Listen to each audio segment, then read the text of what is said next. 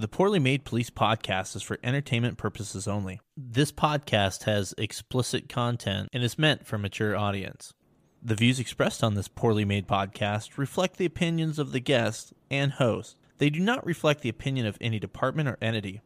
Nothing on this poorly made podcast should be construed as legal or marital advice. If something offends you, I kindly invite you to lighten the fuck up. If you want to support this very poorly made podcast, click the link at the end of the description and become a monthly sponsor of the podcast. Or buy yourself some nice, poorly made police memes merch. Not only does it look good on you, it's also a favorite of wives, exes, children, nurses, nuns, IA investigators, defense attorneys, and the chief. And of course, take care of the fine sponsors of this podcast. Now sit back relax, and enjoy the orgasmic sound of a Crown Vic.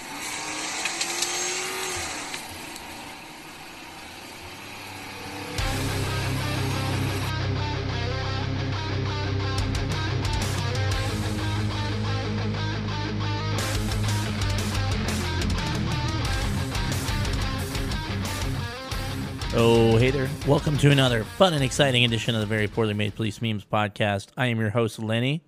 I hope this podcast finds you well. I'm excited to bring this one to you. I have a retired cop from Florida on the podcast, and she's going to tell us all about how it was to be 90s cop and all the fucking shenanigans they used to do. We're going to talk about being a, uh, community service officer a little bit. And then, last but not least, we're going to talk about retirement stuff. Something we haven't really talked about a lot in the podcast. I think it's entertaining. We had fun with it. I think you guys will enjoy the podcast. But of course, I got to give big thanks to Officer Privacy, who brings you all your Sunday podcasts. As you guys know, I am a loyal paying customer to Officer Privacy. I signed up for their premium service, which means all I did fill out a simple form and they took care of everything for me. They took my names off all these people search sites, so I don't have to worry about being doxxed. I can't say enough about Officer Privacy. And if you don't know what they do, it's very simple. They remove you from these people search sites so if you're involved in one of these critical incidents, none of the crazies from Twitter will be able to put your address up there. So you have a bunch of friendly folks at your door chanting, chanting and singing peaceful songs, I'm sure, when they are at your door. But nobody wants that. I don't want it. You don't want it. That's why officer privacy is important. Host a whole other reasons why officer privacy is important regards to fraud and identity theft and, and that type of stuff. And guess what else is cool? They have a new referral program that's going to save you money. You refer your friends, save a couple bucks. So go check out officerprivacy.com. Find them over on Instagram, Facebook, Officer Privacy, all that good stuff. All right, very quickly before we get into our band and then into the podcast, I mentioned last podcast, I'll mention again. Nominate your buddy to be the officer of the podcast if they're not being recognized at work, or hell, maybe they're being recognized and they're such a badass they need to be recognized somewhat nationally, worldly on this podcast, shoot me an email. Tell me their story, why they deserve to be recognized on the podcast. And if they win, I will read the story on the podcast and I will send them a very special patch. The only people on earth that are going to have that patch are the people that are nominated and win the contest. So make sure you guys are doing that for your buddies. I suppose we should play a little music. How do you guys feel about a little bit of Greenwood, aka Brownlow? Doesn't matter how you feel. I like it, so I'm going to play it. Here's my buddy Greenwood with Time's Ticking. We've only got a few nights till you're taking your flight back home. We only have a one day, cause all the others work no play. Let's hit the road. Gonna make the best of the time that we've got. This time that's ticking, this clock that won't stop. So grab your fish and pull your shotgun boots and your bow. Put 'em in the back of my truck. Cause we're not going nowhere, we're just going everywhere. Time ticking till you head home. All right, now welcoming to the dungeon from the Sunshine State, Dixie Normus. How are you, Dixie? I'm great. How are you? I barely got through the name without laughing, that's for sure. Glad you like it. So, Florida things. I don't I feel like I've talked to some people from Florida on the podcast before, but I don't think I've really talked Florida man. Is Florida man a real thing or is that something the internet has made up? Oh no, no, it's a real thing. Welcome to the freak show state. Why is it a freak show state though? What about Florida makes it a freak show? I don't know if it's just so many people move here from all over the place, or if the heat gets their brain, or if they're just doing too many bath salts or meth or what it is. But I'm telling you what, in, in my career, I've seen all kinds of crazy things. And, you know, I, I, I know it goes on around the country, but we just seem to have a special breed that comes to our state to do insanity. I'm really bad at math because I went to public school, but you did 25 years? 26. 26 art public school, I'm telling you.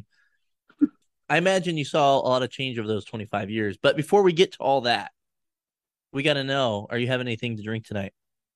I am. What do you I'm got? doing my my standard Captain and Coke. You you can't go wrong with Cap. That is definitely for sure. And uh, I'm still on my no alcohol kick. Although today's been the first day in a long time I really wanted a beer. Kids will do that to you. I uh, have uh, my niece here. I am not a parent, so I have been practicing parenting this week, and it's been interesting. Yeah, kids are a fucking pain in the ass. That's true.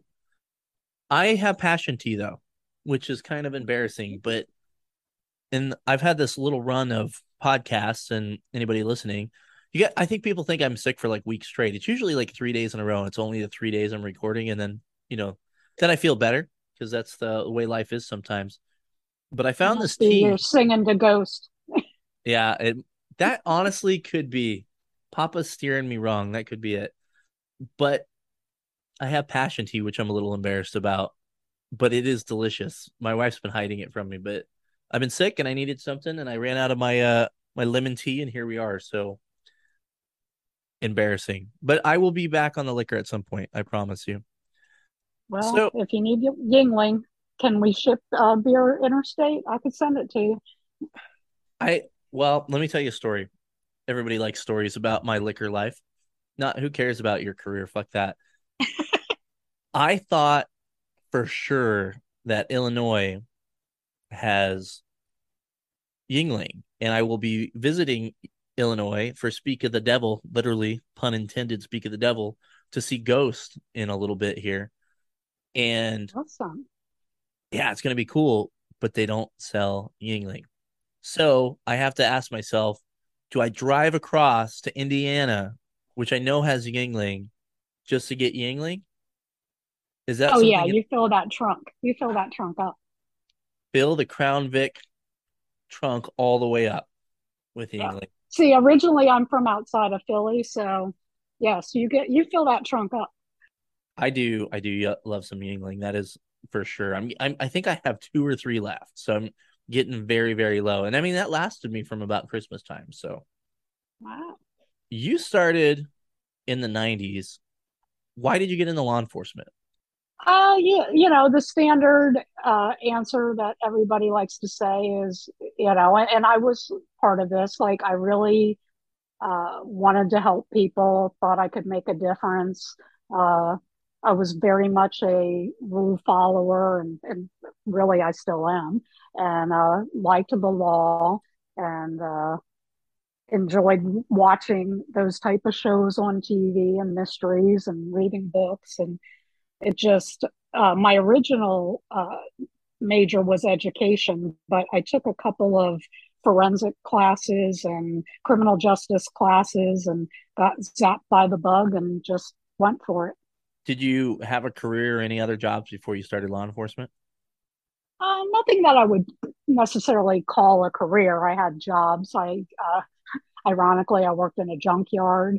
I worked in a library.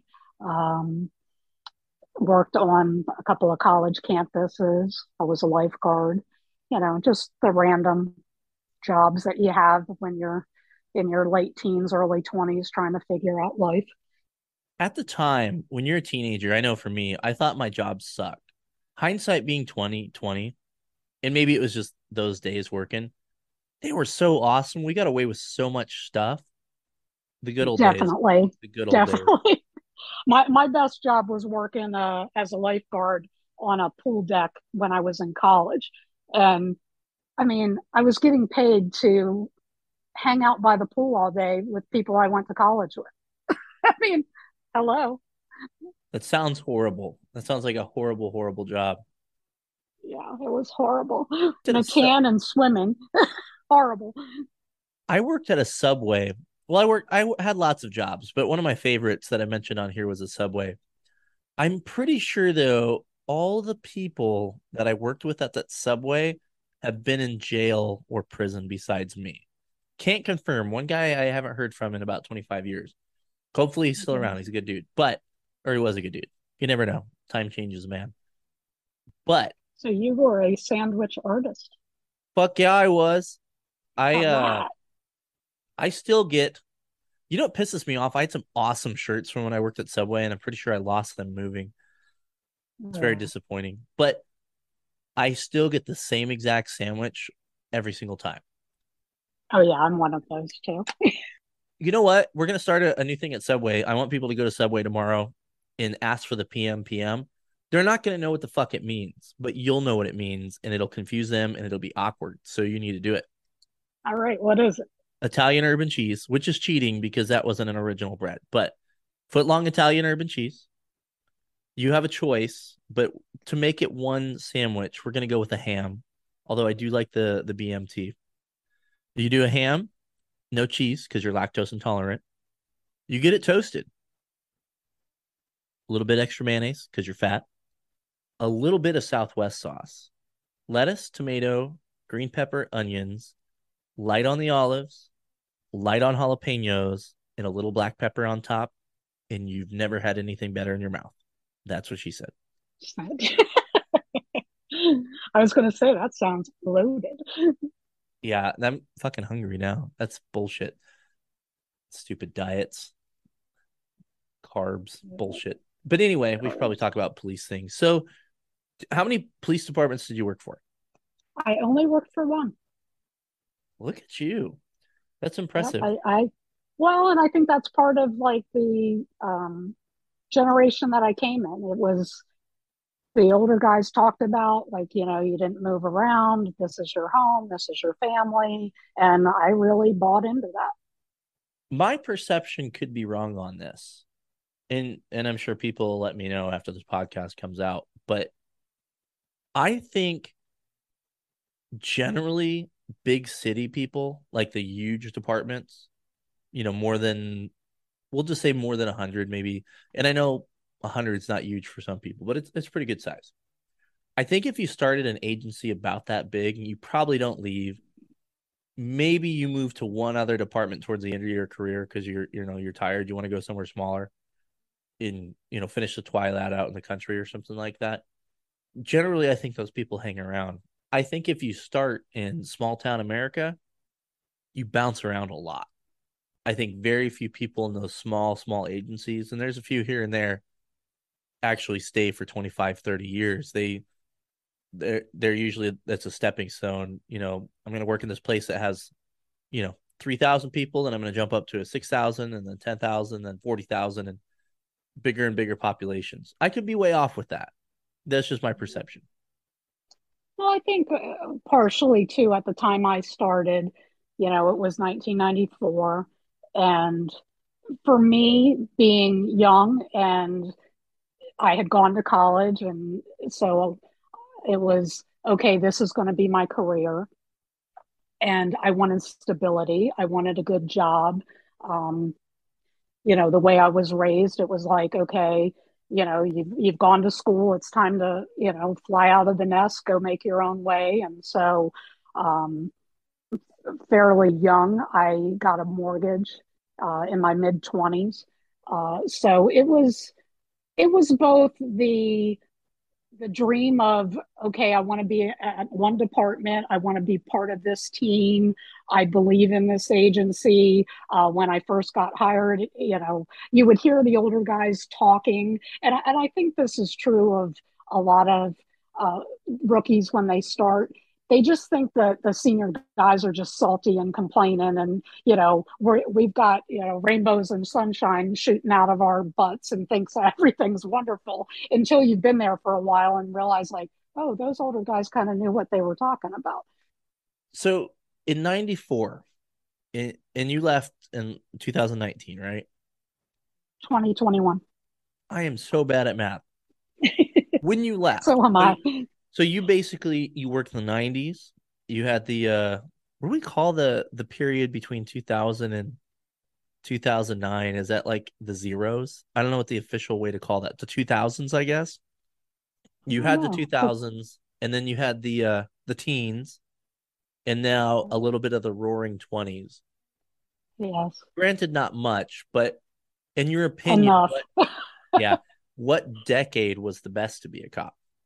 Well, of course, I have really fond memories from the beginning. Um, I, I, you know, for me, those are my strongest memories, but uh, partially because I was probably pretty stressed out worrying about, am I doing this right? Am I living up to uh, what I'm supposed to be doing and trying to figure it all out, you you know, like most rookies. But my favorite time was um, at one point I was a detective.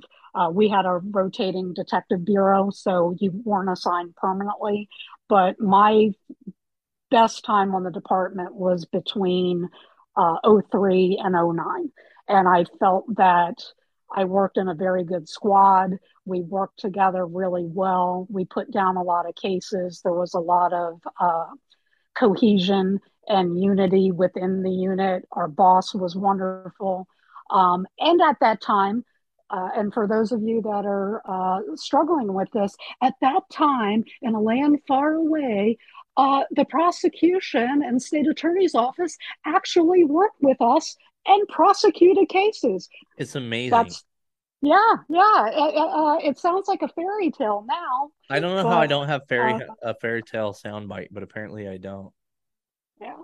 But uh, we had a really good uh, reputation um, during that time. Uh, my department's, uh, you know, as far as what they brought to the state, and uh, a lot of cases were prosecuted uh, back then. I mean, we could call. Uh, you know, in Florida, at least where I'm at, they call them the state attorney, not the district attorney. But you could call the the prosecutor up and you know have a conversation with them directly. Um, we're one of the few agencies that still did, or few, I shouldn't say agencies, counties that the state attorney's office still did what was called a live state attorney's investigation. So if you had a felony case, you had to set it was what we called an invest or short for investigation. And we had to meet with the prosecutor and present the case. That still goes on now, but because of COVID, it has changed a little bit. We used to always have to meet in person. Sometimes they're on Zoom or uh, on phone calls now, but that that was something that was unique to the area that I worked in.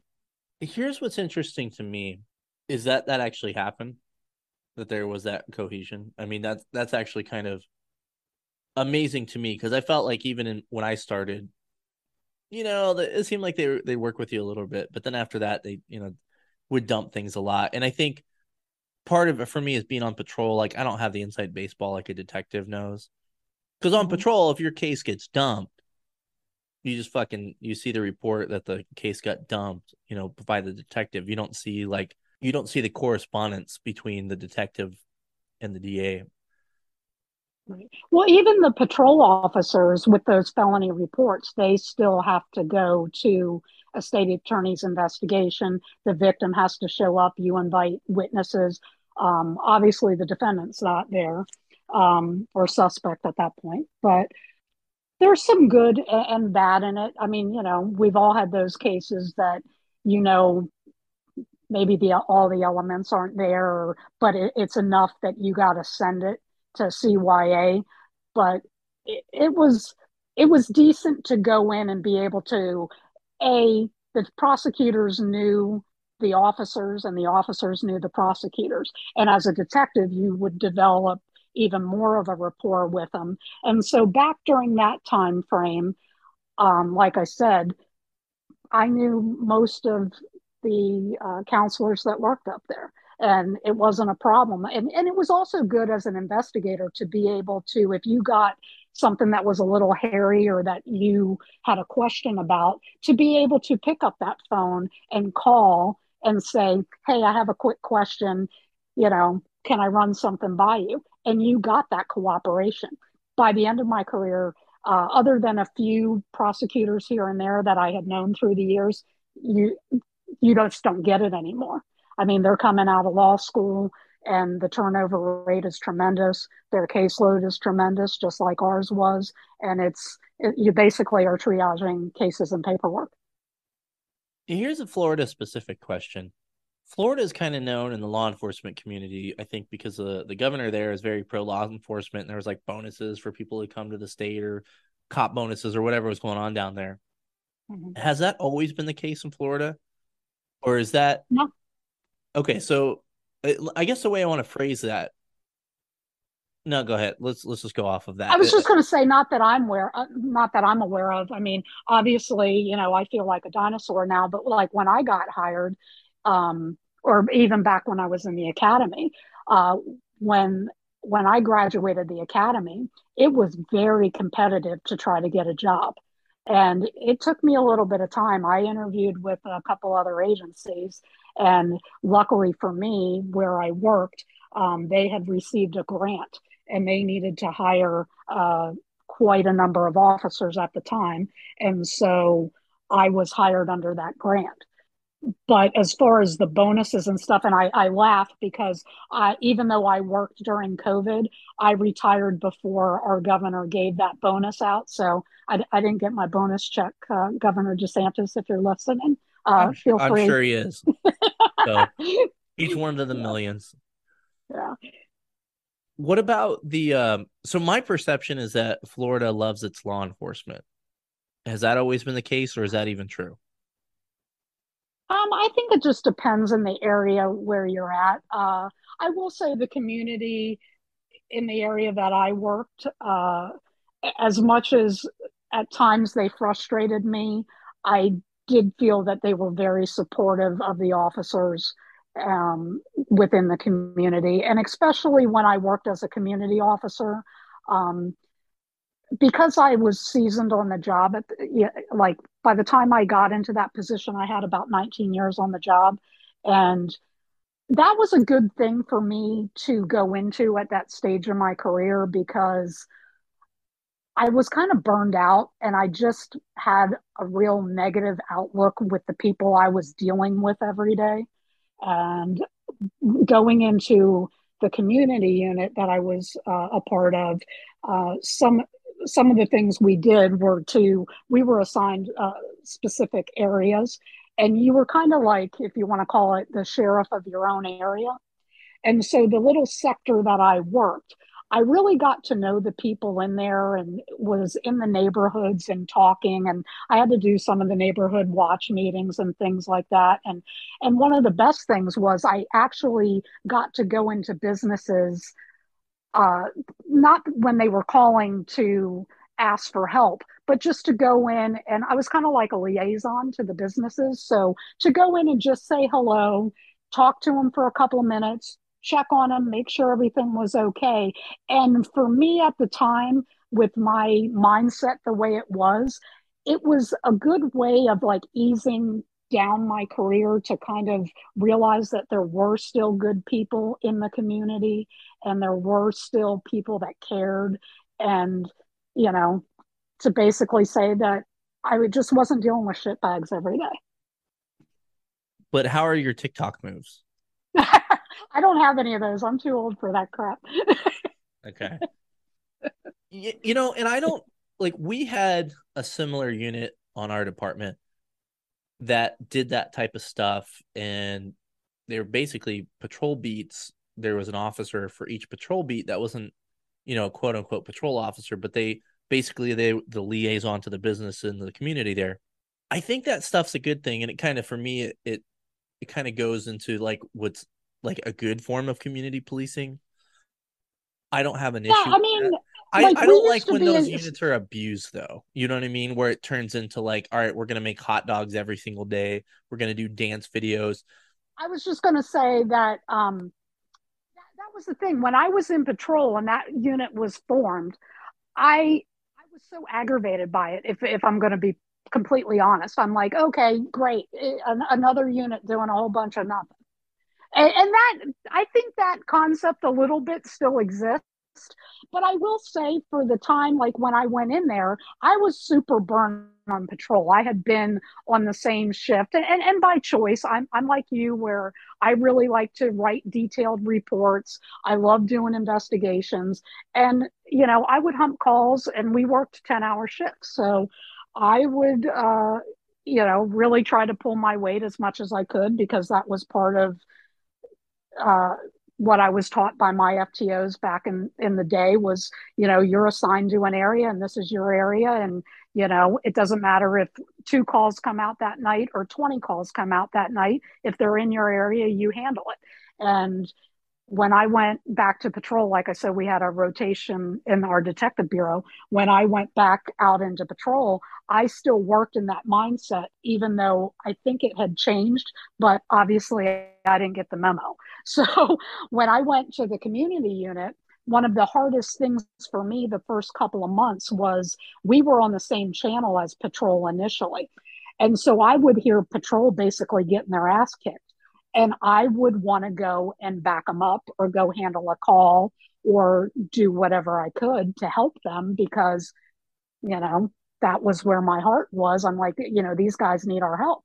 And at the time, I had my sergeant tell me, Dixie, you need to, not worry about what's going on out there. That's not your job anymore. So I would be sitting at a grand opening where they were cutting a ribbon and just basically gyrating and bouncing back back and forth because I just thought this is ridiculous. We we shouldn't be here. And, Oh no, I, I agree long, with you on stuff like that. It took me a long time to try to kind of reset my brain to what I was supposed to be doing.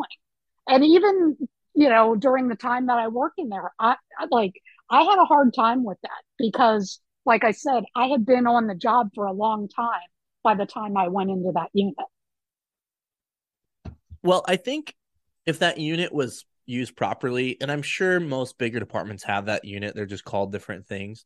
But if that unit was used properly, the way I look at it is like that's your that's your foot patrol beat cop, obviously not on foot, but going into businesses, seeing what the issues are, talking to people in the neighborhood. Because believe it or not, there's people in the neighborhood that know everything that's fucking going on. And when you, you know, ours occasionally they would do you know, hey, we're getting fucking hammered with burglaries in this area, they'd fucking ball up and say, all right, let's uh we'll stay up tonight and we'll you know we'll put a team out there and, and try and catch this guy. So it was cool that they would do that. It was almost like having an extra proactive team out there and they had a lot of variety in what they do. I don't like when it gets away from law enforcement functions. You know what I'm saying? Agreed. Like uh, the national night out, okay, that's fine. That's cool, you know. Maybe something in the summer, but you know, if you guys are doing community events just to kind of be there and, and smile and wave and kiss babies, no, fuck that shit. We need to be use go talk to people, be a, a community liaison, but also solve crime. That's the way I look at those type of units. as did I. And and like you said, I, I got a lot of good information from the neighborhood that I covered or worked in. And um and I made some good friendships that actually even since I've retired, you know, there's a couple people I still keep in contact with. And I, I'll be honest, that really surprised me. I, I I don't know why. I mean, I know there's decent people in the world, but I just didn't expect that. You know, I got to be honest, not expecting decent people sounds pretty normal to me. So,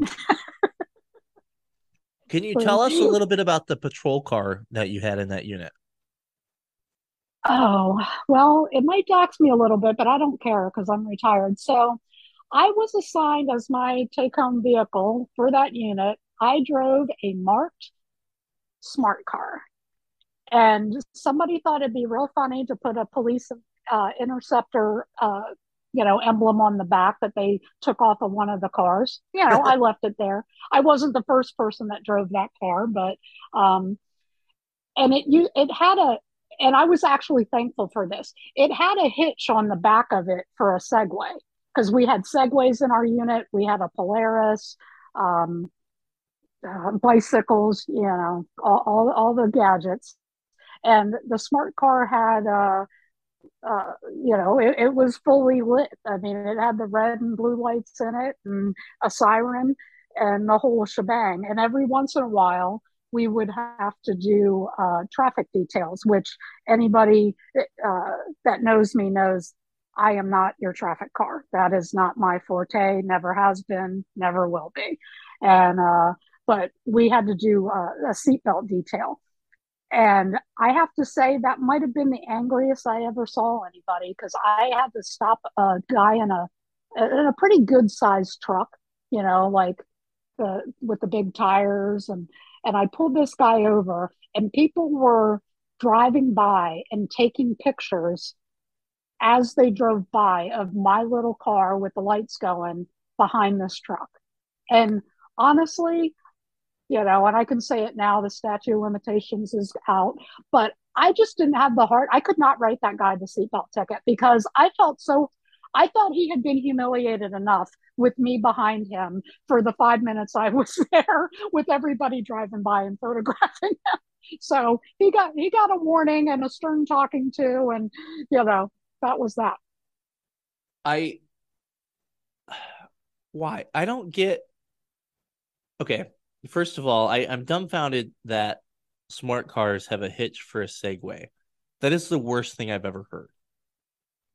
I'll be honest with you, I liked it back there only because if you've ever seen a smart car and you know how like flat that back is, the first week I drove that car, I was scared to death because, you know, most people have pretty good size SUVs or, you know, the area that I worked in, there was a lot of, you know, larger pickup trucks and raised vehicles. And those vehicles would come up behind me, like come into a stop at a red light.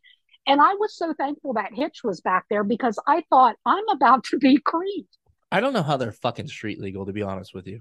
I'll tell you what, I, I would not. I mean, it, it after a while, it kind of became fun to drive that car around because it just once you got used to the car.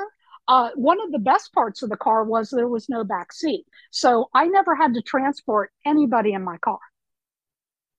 And you know, there's certain people that we both know you don't want to put in your car. So that was a nice excuse of like, uh, hey, I need somebody else to come by and pick this guy up for this gallop.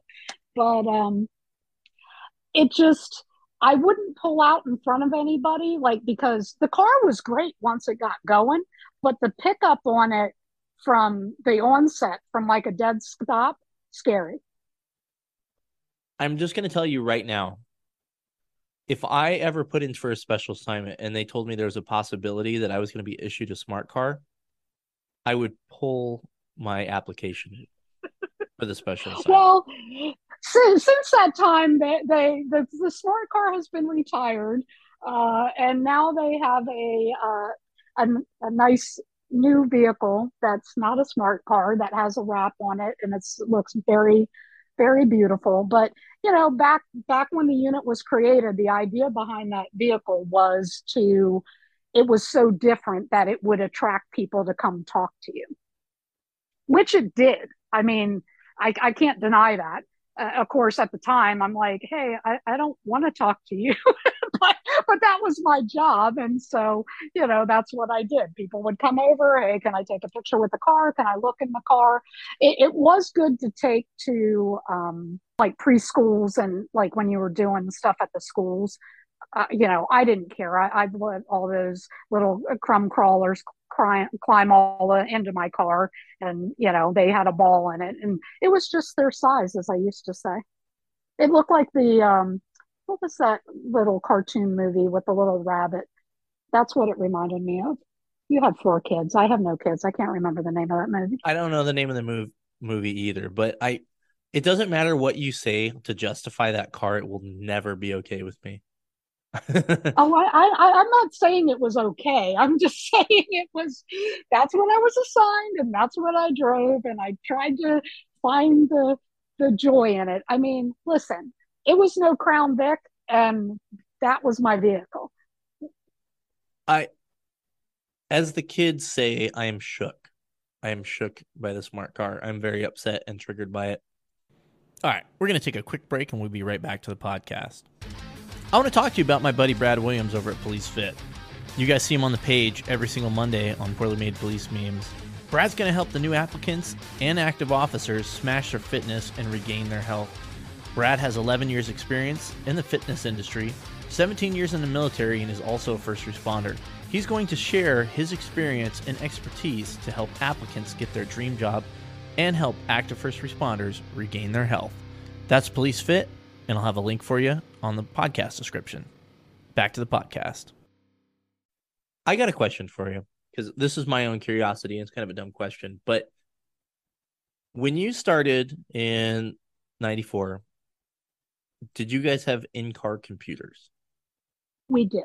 Um, they were very basic uh, compared to, well, I, I say, let me clarify. When you say in car computer, we had a, what was called an MDT, and then we typed our report. So you're going to love this. You might not even be old enough for this on a Radio Shack Tandy computer. I don't know what that is. I thought you were going to say a typewriter, though. No, no. Uh, and we have a lot of handwritten reports, but the Radio Shack Tandy, yeah, you should look that up on Google. It, it's a beautiful thing. It was like this almost indestructible keyboard, and it would only hold a certain number of characters. So if you had a long report, which I'm a long report typer, and uh, so I would wind up having to do several supplements, but you would take this. Well, first you would hang it on the steering wheel using 223 uh, rounds that you would stick into the back of it. And that's why I got like tendonitis real bad in my wrist because of the way I type. Because you, would hang it on your steering wheel. And so imagine your hands being like straight, but your wrist like you know, basically at a, a 90 degree angle typing. And I would type all this stuff in. And then you would take your Tandy and go into the station and plug it into this uh, printer cable, and it would print out in all capitals and, you know, on like a I don't want to say it was a dot matrix printer. I don't think it was. I mean, I, it might have been. I don't really remember, but I can just remember like, you know, the report coming out, and you had to put uh, so many spaces so you could get paragraphs between. Otherwise, it just looked like this ginormous, all capital letter run on sentence that went on. And that was our reports. And then, you know, of course, back then, if you turned it in and the sergeant found um, errors in it, uh, it, it, reminded me of being in high school a little bit. It, they'd take the red, red pen to it and then mark through it. And then you'd have to go back in and and kind of scroll up and find that uh, word and fix it or fix whatever they wanted fixed and pray that you didn't erase your whole report in the process. Here it is 25 or 26 years later math. And there's still departments that do not have computers in their car. Pretty yeah, wild. that, that that is wild to me. Now the mdt did that assist with dispatching? Like it would give you call notes and uh, stuff like that? Correct. And uh yeah so you, you'd get the the call on the screen and then you could send messages car to car which the the thing with the MDT back back then that used to be fun was the the way the screen laid out. Like I could send a message to you, like let's say your number was one two three and mine was you know four five six, but then dispatch was seven eight nine. I could send you a message and then put seven eight nine and make it look like it came from dispatch and so we used we used to screw with each other relentlessly and of course this is I mean, I'm sure they could have pulled up the screen somehow, and I think they were able to. But I, I mean, uh, at the time when when I first started, when I was in the academy, I dated somebody in the academy, and we got hired together. But because of the nepotism policy, we broke up because of that because we both needed a job and you know and that was cool it was no big deal and so we went uh, the ex, myself, and one of our other academy mates wound up working on the same shift. So, unbeknownst to me, one night, my my buddy is sending my ex, "Oh, I I really miss you. Can can can we meet up? I want to talk. I miss you." And and sending all these crazy messages to him that I had no idea. And so then when I actually did send him a message because I needed to talk to him about a call we went on, like by the time he pulled up to me, he's all like, I can't believe you're sending me this stuff. Blah, blah, blah. I'm like, what are you talking about? And then we realized it was our, you know, prankster buddy. So that's back when you could still have a little bit of fun.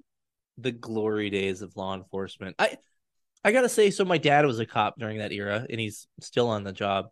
And like that type of shit is the shit I would hear from him, and I'm like, God, policing is great.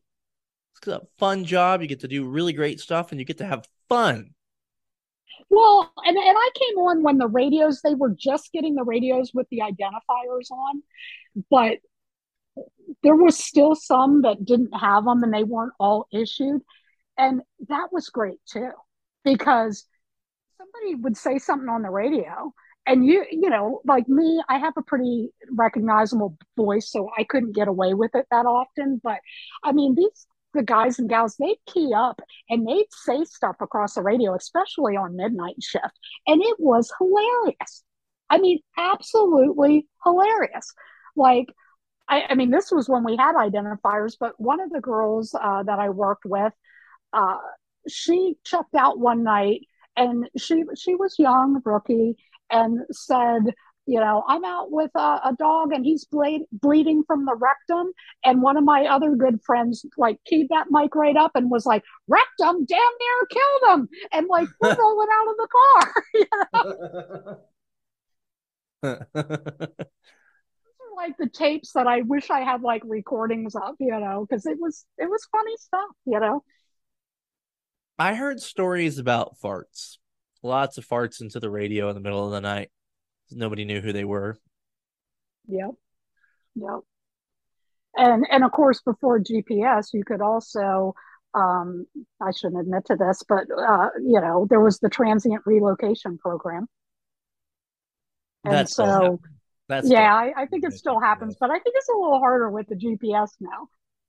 Eh, just take them to the the line, city line, maybe a block over. It, it was always funny when you saw another car come in because, like, as a detective, one time I, I saw another uh, officer and and I knew him and came into our city and dropped one off in the median and and it was actually day shift, so it was pretty funny. And so I called that department and I asked their dispatch, "Hey, can you send you know Officer so and so a message and just type I know what you did and I'm bringing him back."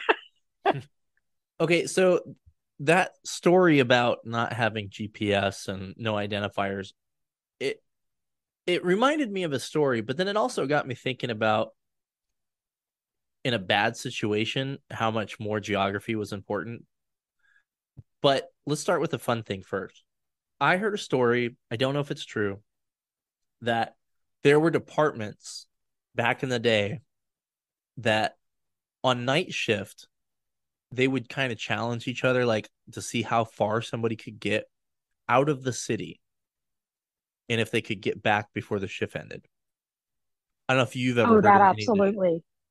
No, that absolutely went on on the shift that I was on.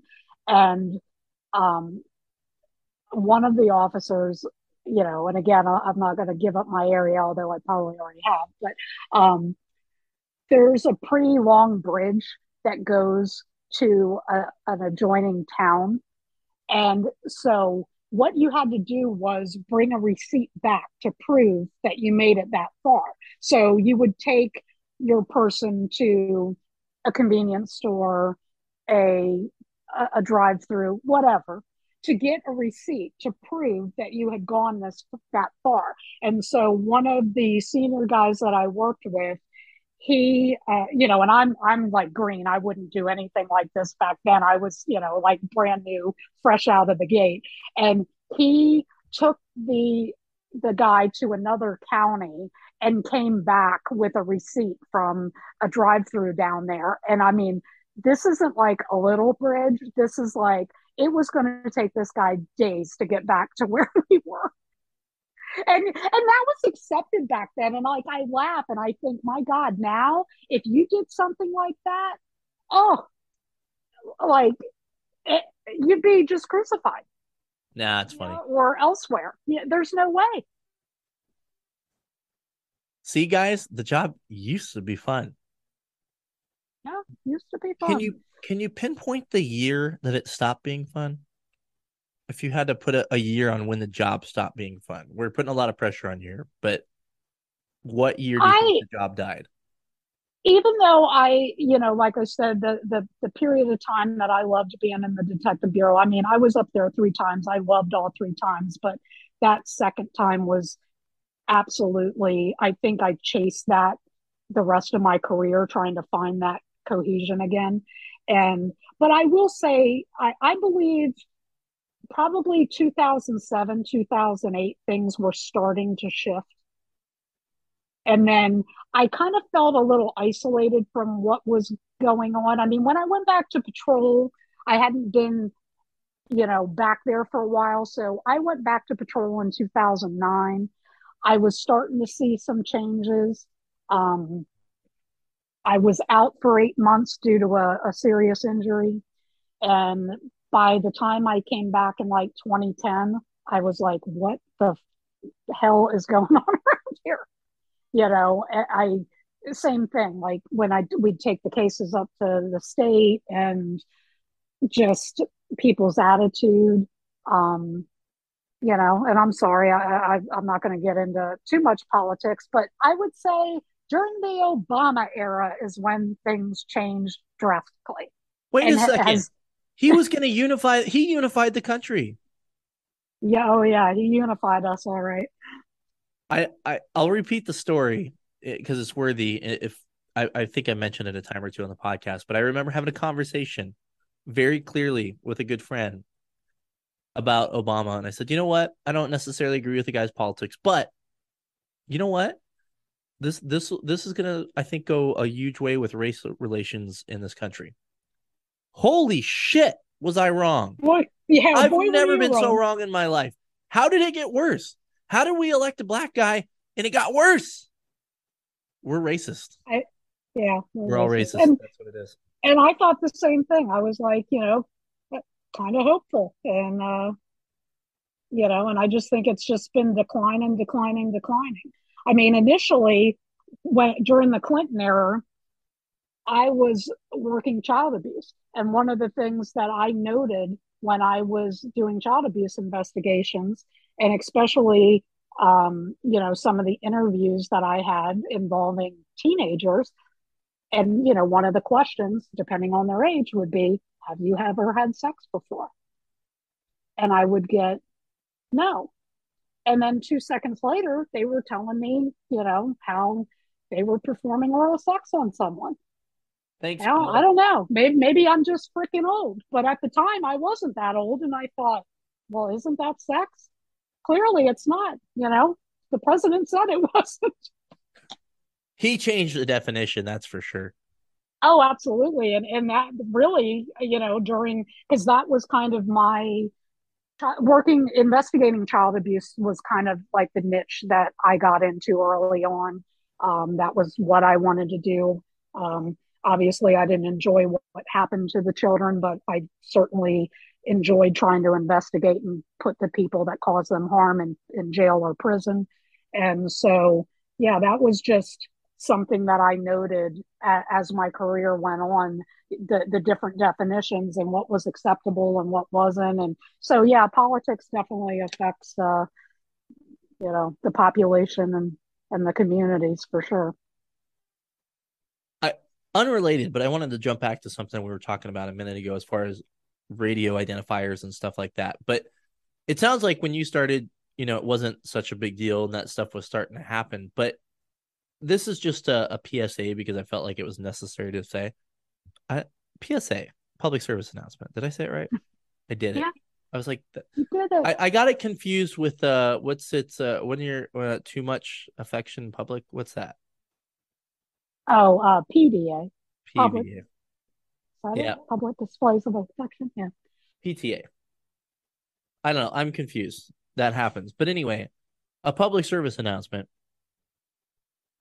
Sometimes equipment doesn't work. Don't rely on fucking computers. Know where the fuck you are. End rant. I, yeah, and I couldn't agree with you more. Um, maybe it was from my days of driving around in the 90s or late 80s, early 90s, delivering car parts. I had a very good, I don't know, understanding of the way the streets and roads were in our county and in other counties.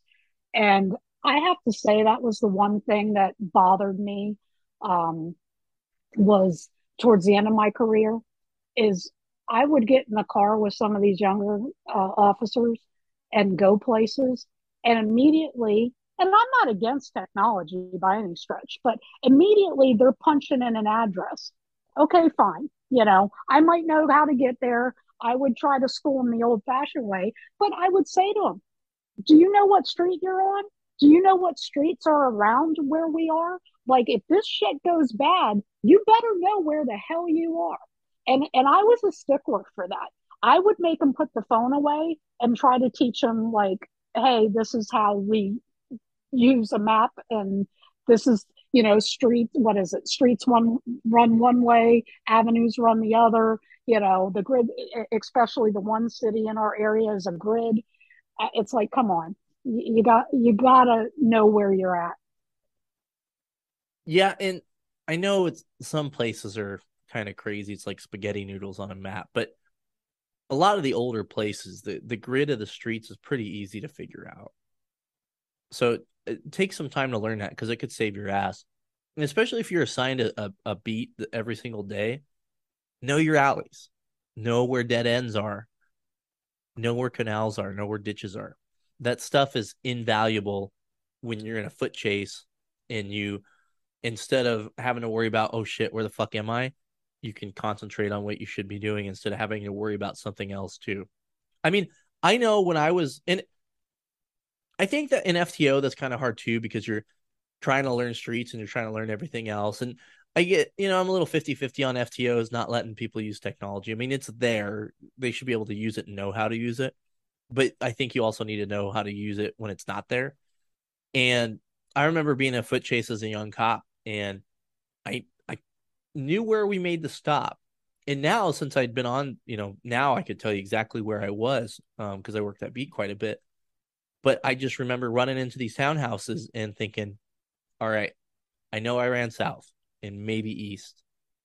And I've got this guy in handcuffs, but I have no fucking clue where I am. And uh, you know, all I could say, you know, people are asking where I am. You know, I get on the radio. Well, I'm in between the buildings. Uh, I think this is a number I see. So, and it's tough in between buildings, but just know your beat. If it changes every day, Absolutely. fuck your life. But uh, try and know your beat. and, and you know what e- even some senior guys sometimes like they lose the direction i think you know we're going to tease you about it but even if you have to say i'm running towards the mcdonald's i mean use a landmark it, that's okay at least it, it tells somebody where you're at or which direction you're headed I'm directly under the sun. right I heard that. Uh, I heard of a story at my old department, but then I've also heard that from several other folks. So uh, that's that has happened several times throughout the country for sure. Now this is a little out of order of what I normally do, but since we're we're going through the decades here, '90s. Did you guys have those sweet caprices, or what did you guys have?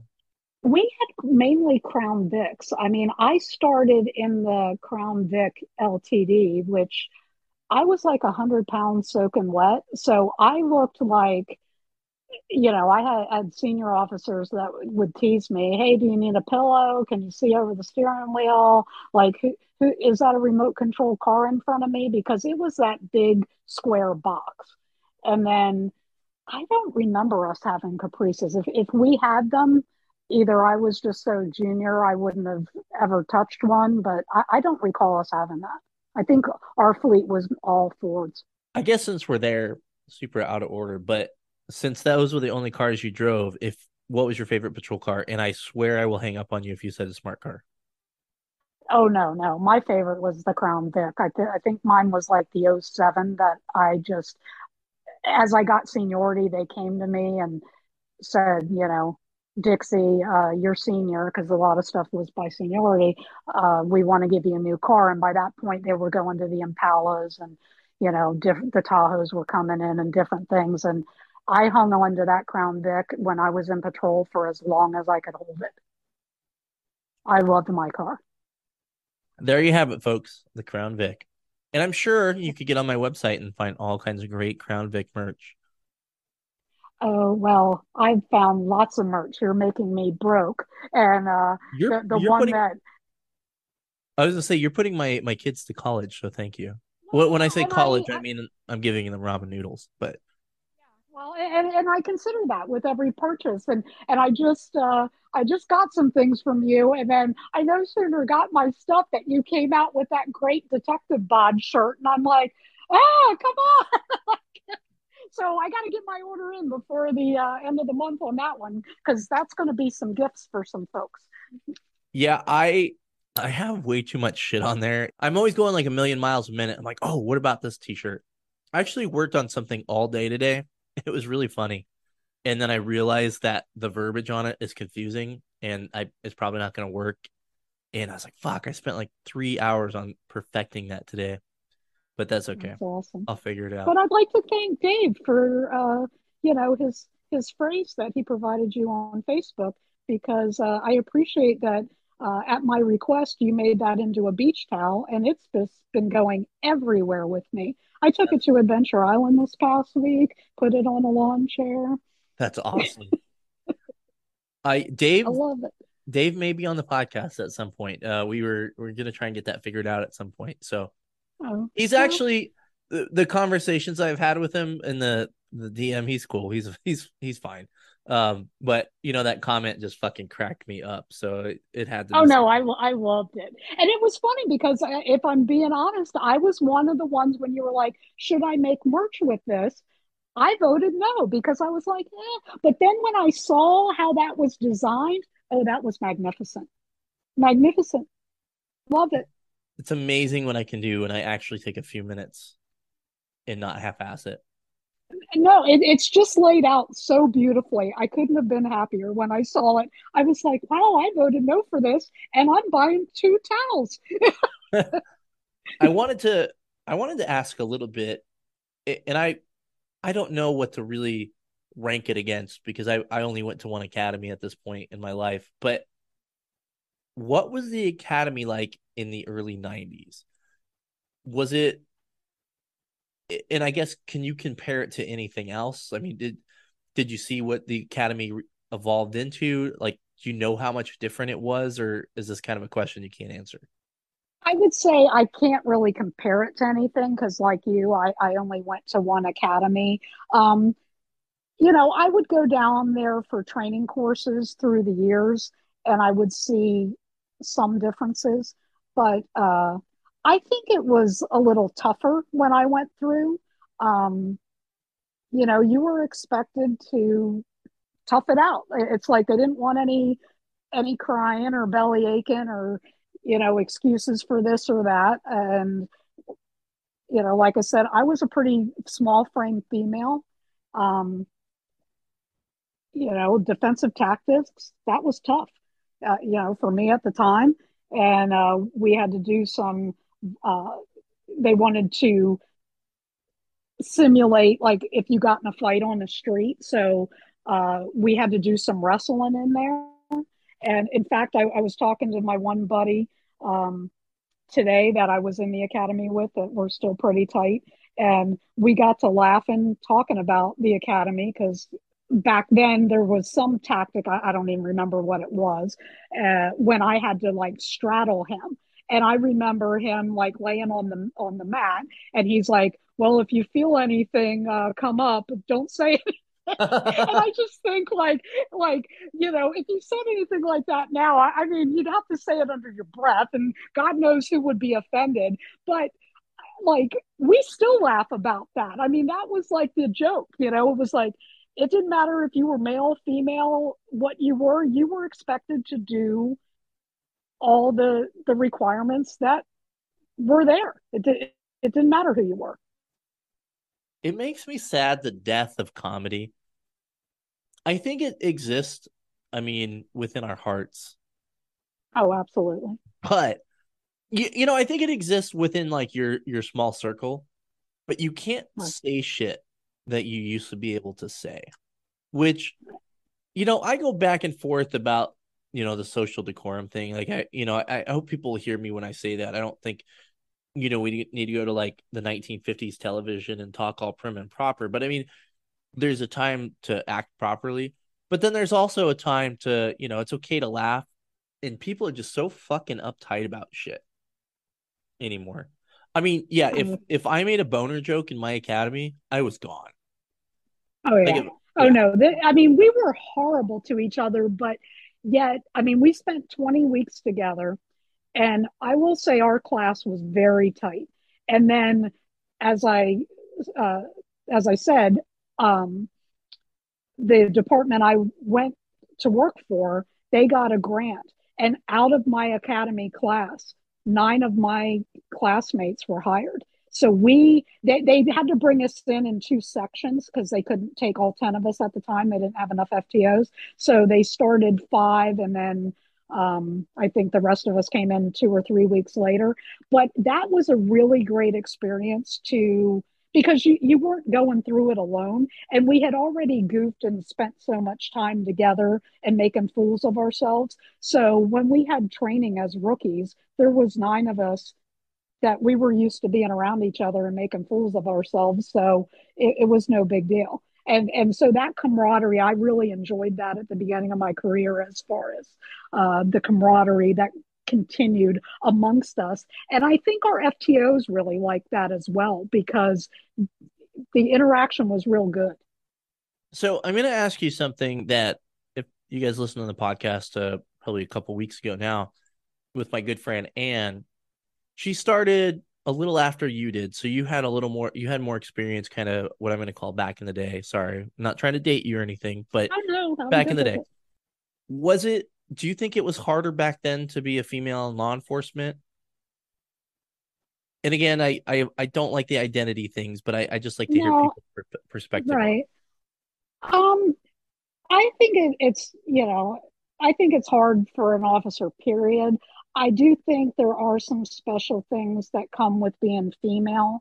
I, I think each generation, like, I feel like the females before me paved the path to make things a little bit easier for me. And I certainly hope that I paved the path to make those behind me a little bit better and so forth. I know in the beginning, like when I got hired, and it it was funny because I didn't see this until uh, probably a year before I retired. But in my initial uh, interview, they, you know, the the people that sat on the board wrote notes and so forth, and it was in my employee personnel file, and I had never seen this document. And one of the administrators at the time, and and granted, I was a small frame female, five five, a hundred pounds soaking wet when I got hired. Wish I could say that when I retired, but not so much.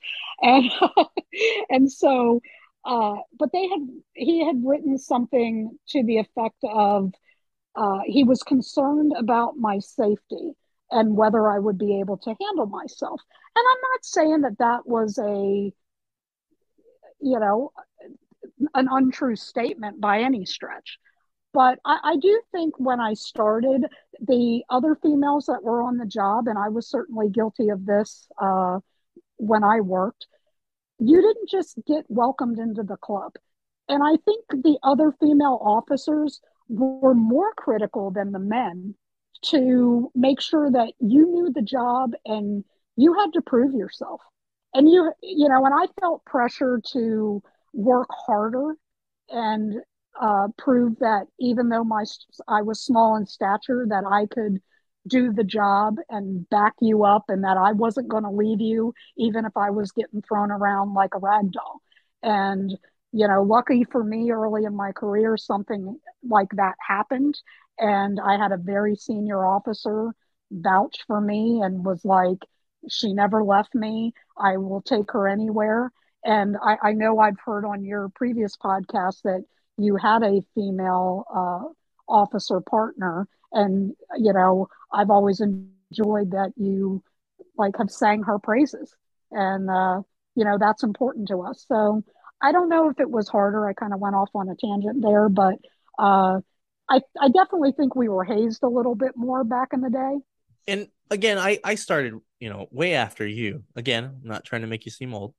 My experience when I started, and I can only speak for me, but I just at least in my department, which I trash my department a lot, and hindsight being 2020, I'm learning maybe things weren't so bad internally uh, within like the the officer rank, but you know, officer sergeant, you know, beyond that, they're a bunch of fucks. But people didn't care if you were white, black, Hispanic, male, female, gay, lesbian, whatever. If you could do it, you could do it. And I I I never had witnessed any kind of circumstance where people were like, "Oh yeah, that fucking chick can't do the job," or that eh, that guy's gay, he can't do it. I never witnessed that, which was cool because you know I grew up and you know I, have talked about it in the, the prior podcast like i've just kind of that was the way i brought up i was brought up is just like hey we're all just human beings kind of thing who gives a shit and it was so going into that environment i it was that was nice i never felt it now i know talking to my female counterparts there they felt that that you know it was harder because you know they were gals or that guys looked at them differently i never i never perceived that i never had guys come up to me and say that shit so I know there's people out there that think that that girls can't be cops. I think we're we can't deny that for the most part guys are much bigger than girls. It's a thing. I mean, that's we're born Absolutely. that way. But I I've like I said, my my female partner, one of my best friends in the universe, I never worried about her not being able to to hold her own.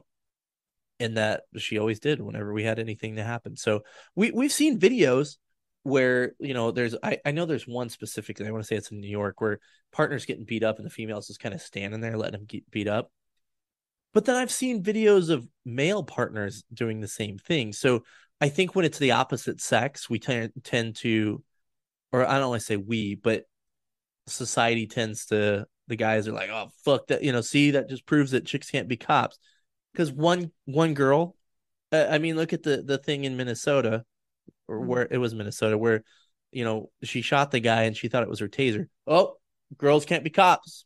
Girls can't be cops because right. of that. Holy shit! Every single fucking crazy thing that's happened in the last two years, that's the only one that I can remember with a female cop. Right? Everything else was guys. So yeah. ho- hold on a second. Like, just fucking hold your horses. Yes, guys are bigger and stronger than girls for the most part. Not always true, but uh, gals bring a lot to the table too. Girls are better at things than guys are, and guys are better at things. And I think I talked about this in other podcasts. Is everybody has different strengths. I think it was actually the one with Ann. Everybody has different strengths. Play to your strengths. Know your weaknesses. Absolutely. And if you don't have any weaknesses, you're full of shit. And, and in hindsight, you know, I think back to some of the early days and you know, I, I would admit now, I, I, probably didn't realize it then, but some of it might have even been my own insecurities of trying to live up or, or thinking I was being judged. Maybe I wasn't. I, I don't know. But I always felt like because I was this, you know, small statue female, like I had to come out of the gate and prove that, you know, I could stand there and take whatever verbal abuse was, you know, going to be thrown my way and I would be in the fight and, you know, I wasn't going to leave anybody. And I, I, I definitely, looking back, felt that I worked harder to show like I'm here, I can do it. You know, and I can I can think of a specific circumstance where there was a feeling with somebody where they're like, people in an apartment don't trust me because I'm female. And my thought was, oh no, it has nothing to do with that you're a female. You know what I'm saying? But right. it it's one of those things that and I I don't want to get too into this, but sometimes people just kind of have that victim mentality. And it's like, all right, well, why don't people like me? Can't have anything to do with my personality or that I'm a p- terrible person. It's because I'm this or that. And that's I think that's lost on a lot of people is like the perfect example is that there's the Star Wars. A lot of people had an issue with the um, I forget the character, but it was a black actress. I thought she was fine. I thought she played the the character fine in in the Vader thing. I didn't have a big issue with it, but there were you know I saw some things where people were like, no, I thought she was she's a terrible actress. She didn't do very well. Well, that's racist. No, that's not racist. You right. you it's can an be opinion. critical of somebody that happens to be different than you. And if you can't, then we all need to shut the fuck up because free speech does not exist at all whatsoever anymore. Agreed. Agreed. But here we are. Getting I'm getting a little heated here. I gotta calm down. Have a sip of my passion tea. Have, have some passion fruit. Get that passion back. All right. Let's talk about this. Cuz I'm I'm curious about this. I've had a few people that have retired. Well, you know what? I don't know. Yeah, I think so, but generally I don't know what you're doing now. I, I didn't ask, so I guess I'm not very good at asking questions, but I've had people come on that that have left the job and are a little bit older. There's another old joke for you. But not- you're not old though. You're not really that old. But I, I've people have left and and gone to do other things, maybe haven't quote unquote retired. And you've you've said you've retired. So I guess where I'll start is are you doing anything else now or are you just kind of fucking done and enjoying life? For right now, I'm done and enjoying life. I am trying to, I call it decompress and return to being a somewhat normal human. And I think that's going to take some time. I guess where we're we're gonna go from well, let me ask you this. Do you plan on getting back into the workforce? Like a like an actual career, maybe just work part time, make a couple bucks or something. Uh, I, there's some hobbies that I have that I may parlay into, uh, you know, something that, yeah, would give me a little part-time paycheck or, or something like that. But um, I, I know I'm not getting back into law enforcement. Uh, I, I feel, and it's sad because I always felt that that was a calling for me as far as the investigations. I felt that I was skilled in that area of law enforcement and and and maybe I'll feel differently. I mean, I've I've only been retired uh, just over a year. Um, maybe I'll feel differently down the road, but for right now, the way that it is and the direction it's going, I just don't want to absolutely no part of it. So this line of questioning is going to be kind of manic because I didn't make notes and Oh. I'm curious about a lot of it. Okay. So being retired, do you get bored? Uh, initially, uh, when I left, I had a lot of um, kind of family obligations and, and things because that's the thing. You do a 26 year career or, or longer or whatever, you're missing all kinds of holidays, all kinds of reunions, you know, all kinds of everything. So I felt that I owed it to my family to do some certain things when I first retired, and, and maybe owed is not the right word, but you know, I wanted there to be my presence at certain functions because I did have that support. And when I say family, I I'm not married. I'm one of those unicorns. I'm not. I've never been married. I don't have kids, um, and, and I'm straight.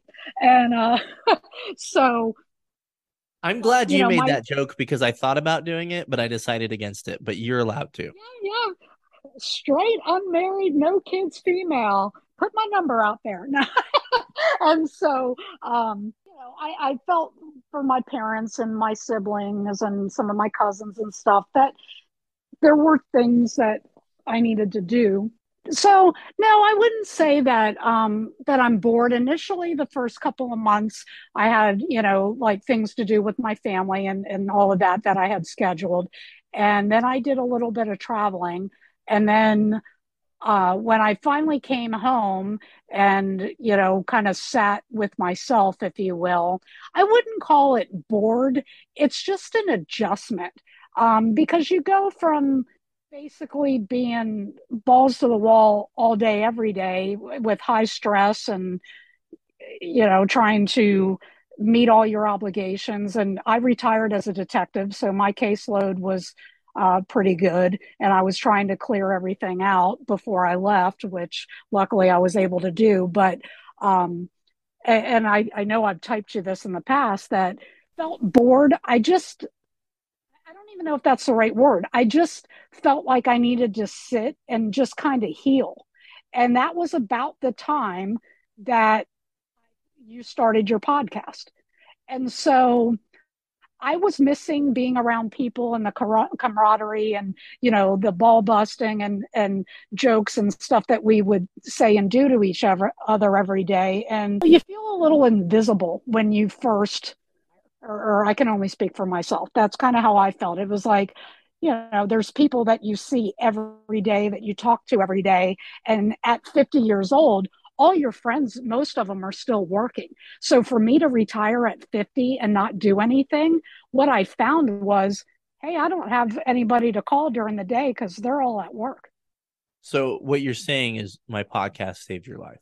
Absolutely. It's like, I mean, I was so thankful for when your podcast started. I even, even though it was horrible, I even enjoyed.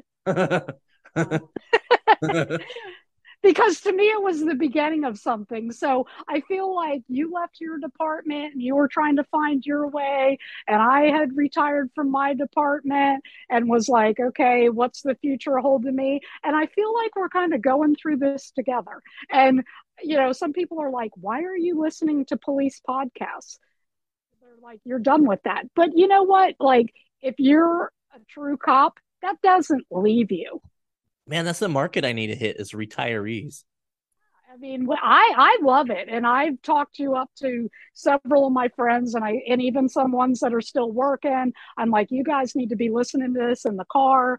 Uh, you know, there's so many of your episodes that would have had when I was going uh, through you know, work in the streets and just different things because you've had a lot of people on that have really provided some excellent information. So even though you're not still technically on the job, you're on the job, buddy. You're just providing a different service to your fellow brothers and sisters. And I'm well, proud of you. Keep going. Keep thank going. you.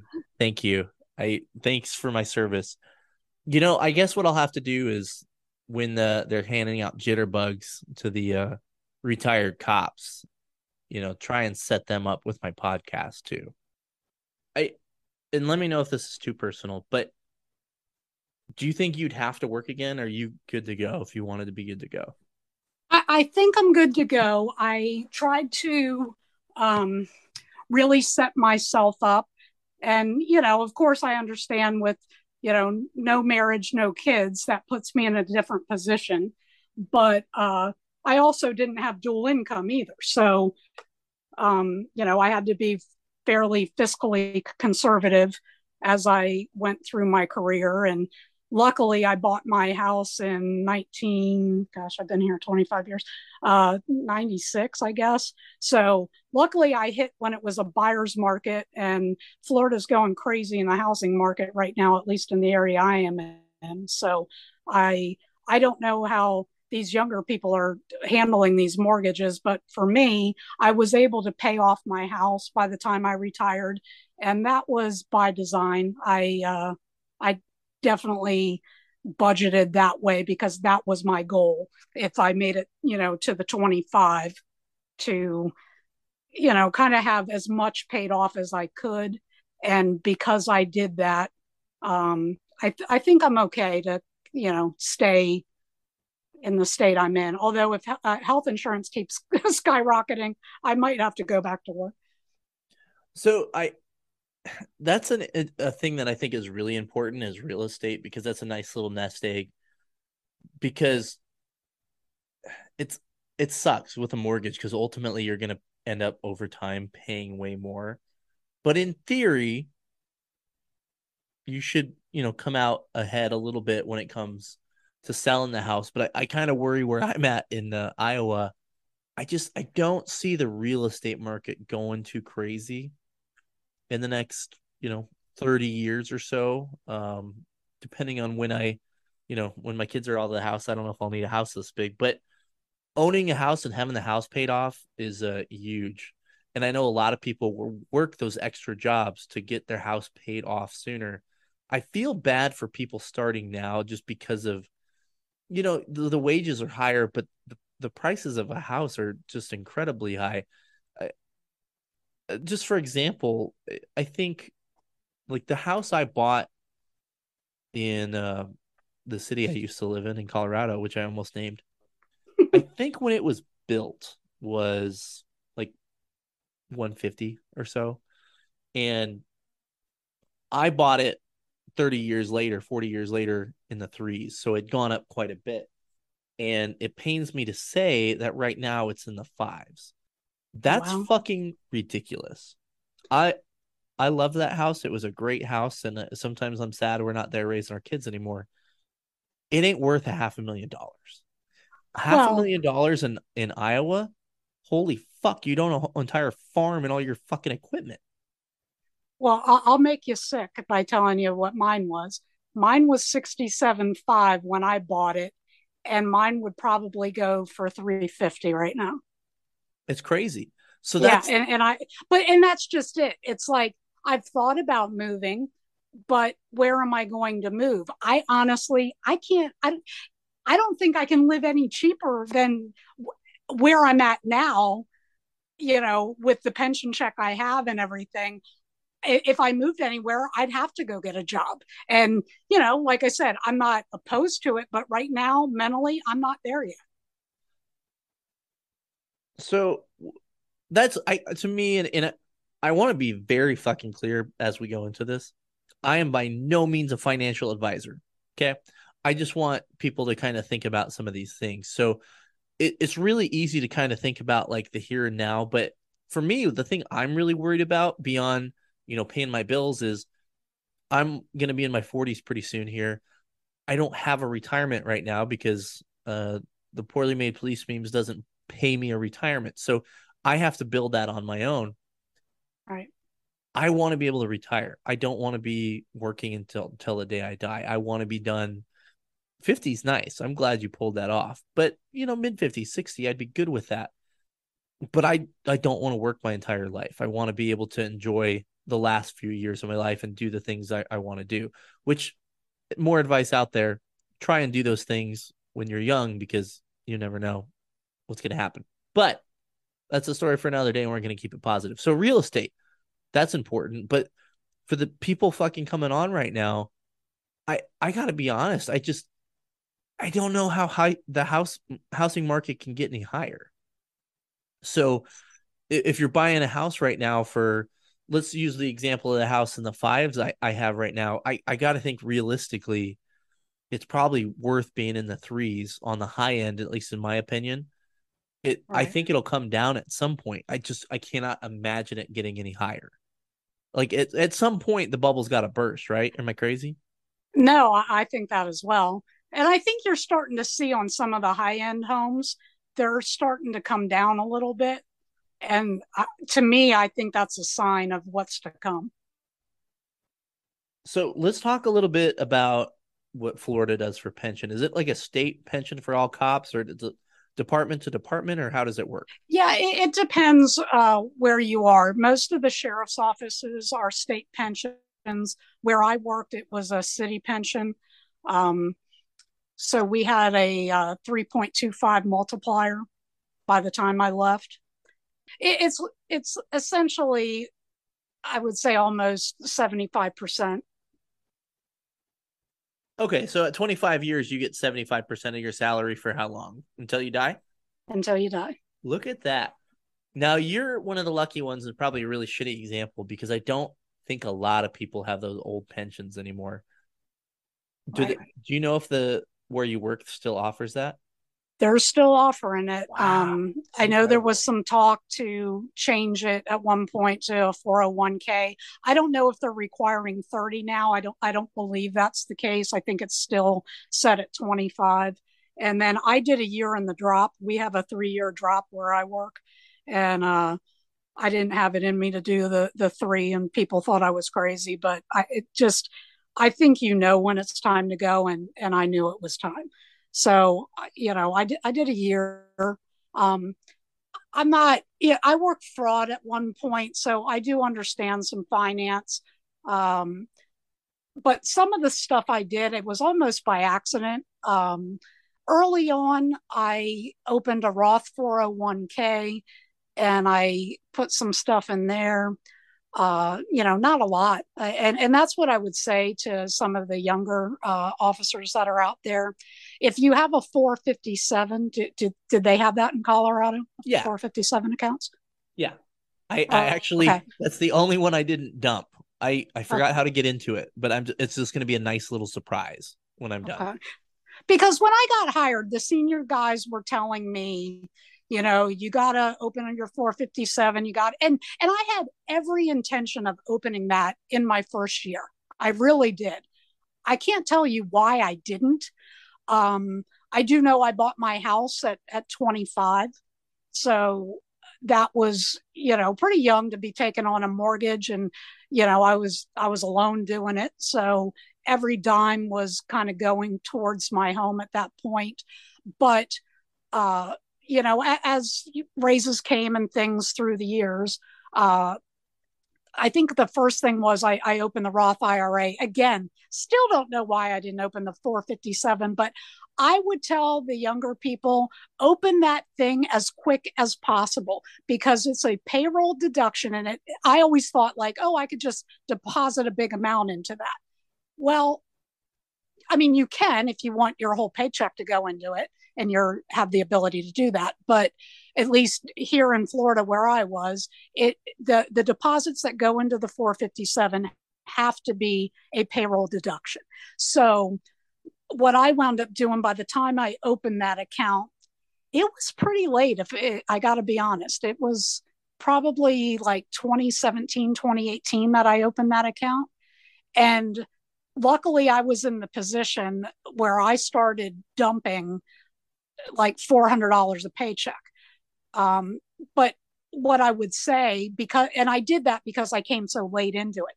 But if you're a new officer, I don't care if you put $10 a paycheck in that account, do it, do it, do it, do it, because it will grow over your career. And you're not going to miss that 10 or $20 a month. You're going to spend that at Starbucks you know just don't have that drink you know a couple times for a few weeks No passion And- tea. right? And and by the end of of your you know if you do the full 25 or or even if you don't if you decide to leave you don't have to cash that account out. You can leave that money sit in there and it's going to flow with the market. So the market right now isn't real great but you know if if you just leave that in there until you get to retirement age i promise you you're going to have money. And it's I know it's like everybody listening thinking, "Oh yeah, I'm going to do it." Just just go do it because I waited a long time to enroll in mine. And that was it's great advice. You're 10 bucks, 20 bucks, you're not going to miss it. You're not going to even notice it with Right. depending on what tax bracket you're in. You're and, not going to even and notice. it. honestly depending on if, if like my uh 457 was three like i said it's a payroll deduction so here's the other thing that i tell people to look at it from this standpoint if you're bringing down your bottom line like your that money comes out pre-tax so you're bringing down your bottom line so therefore the money that is being taxed by the government is less so you're honestly not going to miss it. It actually helps you tax wise. And I really quickly I wanted to talk about those that are in the 401k. I I was in a 401k. I and who know man that that's a thing depending on how my career went if if I had a pension if I would have rethought things. But the 401k is cool depending on when you get vested because it's your money and you can choose what to do with it. The problem with that is it's not guaranteed. If you Correct. happen to work 25 30 years and the market crashes right before you're supposed to retire, you're fucked. And I saw a lot of people stay or that wouldn't have stayed because of some market crashes. So you're kind of tied to the market a little bit, which sucks. When it's good, it's good. I, agreed. bad, I, I mean, one of the other things that I did Um, and again, you know, I don't know if I would have been able to do this with a family and kids, but as I, you know, at one point I made corporal, so I was making a little more money than I had made through previous, uh, you know, years in my career, and I started squirreling money away into the savings account because part of the problem when you retire at 50, you haven't necessarily reached those magical numbers to start pulling from these investment accounts that you know i have three different ones. I kind of diversified across the board and that was somewhat by a, a accident. But um, i also started just diverting some money from my paycheck and so i made a little nest egg for myself in a savings account and uh, you know i that's still in there and i can access it if i need it real quick to go on a little rant about 401ks and pensions. And again, I'm not a financial advisor, but the nice thing about a pension is it's it's supposed to be guaranteed money. There's been stories that I've heard of of it's supposed to be guaranteed, and then all of a sudden, hey, we don't have any money, so your retirees are fucked. Uh, that doesn't happen often, but I've I've heard of it. It's not supposed to happen, but I've heard of it. But what the nice thing about a 401k is that your money when you retire, you it's all yours and you don't get like a portion of it and so there, there's pros and cons to all of it but th- there was kind of a lie that was told to many people in my department is you'll have a million dollars in your account after 20 years. That didn't happen. Right. Did not happen for most people. And the only people that had that much in there was way after 20 years and, and they did other stuff with it. And there's there's people that are better with the money too for sure. But for the most part it's not just going to sit in there and magically become a million dollars unless the market is very very good. So you think think about that. Think about your contributions. And we had huge contributions i think it was 11% matching which is huge tons of money right and think about what it actually is going to be to retire i know that's kind of boring but is a million dollars is that going to you know if you retire at 55 is a million dollars going to get you through the rest of your life do you have bills to pay? Is your house paid off? Health insurance. That's a huge one, right? Oh, that that is tremendous because I, you know, I'll, I'll share this. Uh, I elected to stay on the city's policy um, when I retired, and you know, so but I, I don't get the benefit of that I'm an employee. I'm now paying a, a much higher rate for health insurance each month. And like each, each year it gets renewed. And of course, each year it kind of goes up a little bit. Now, when you're employee, sometimes they, you know, will offset some of that cost. But as a retiree, I, I don't believe that's occurring. I'm I'm still learning all the uh, ins and outs of this. But when the when the new letter came in to show what uh, you know the cost was going to be i forgot that it was deducted out of my pension check so i was deducting it out of you know my gross each month and i freaked out because i thought oh my god i'm going to have to go back to work there's no way i can afford this and then i realized you know the error of my mathematics but it, that is a concern for me because you know i have a long way to go to get to medicaid everybody's like this is boring. This isn't about police work. Yeah, this, yeah, right. This shit is important. I'm telling you, even as a young cop, you need to be thinking about this shit. When you buy the new truck with the lifted wheels for a hundred thousand dollars on a 11 year payment plan, you're really fucking yourself. Okay, you don't need it. It looks cool, but then somebody could argue and have a valid argument. You know what? You live once. You want a big fucking lifted truck with nut sacks on it? Go for it.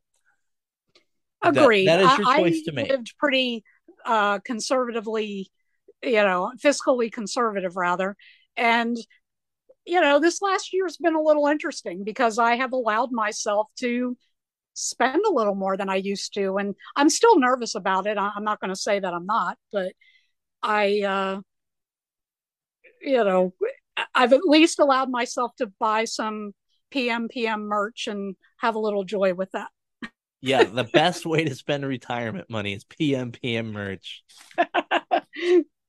For sure. It brings you a little happiness and you're not at the police department anymore.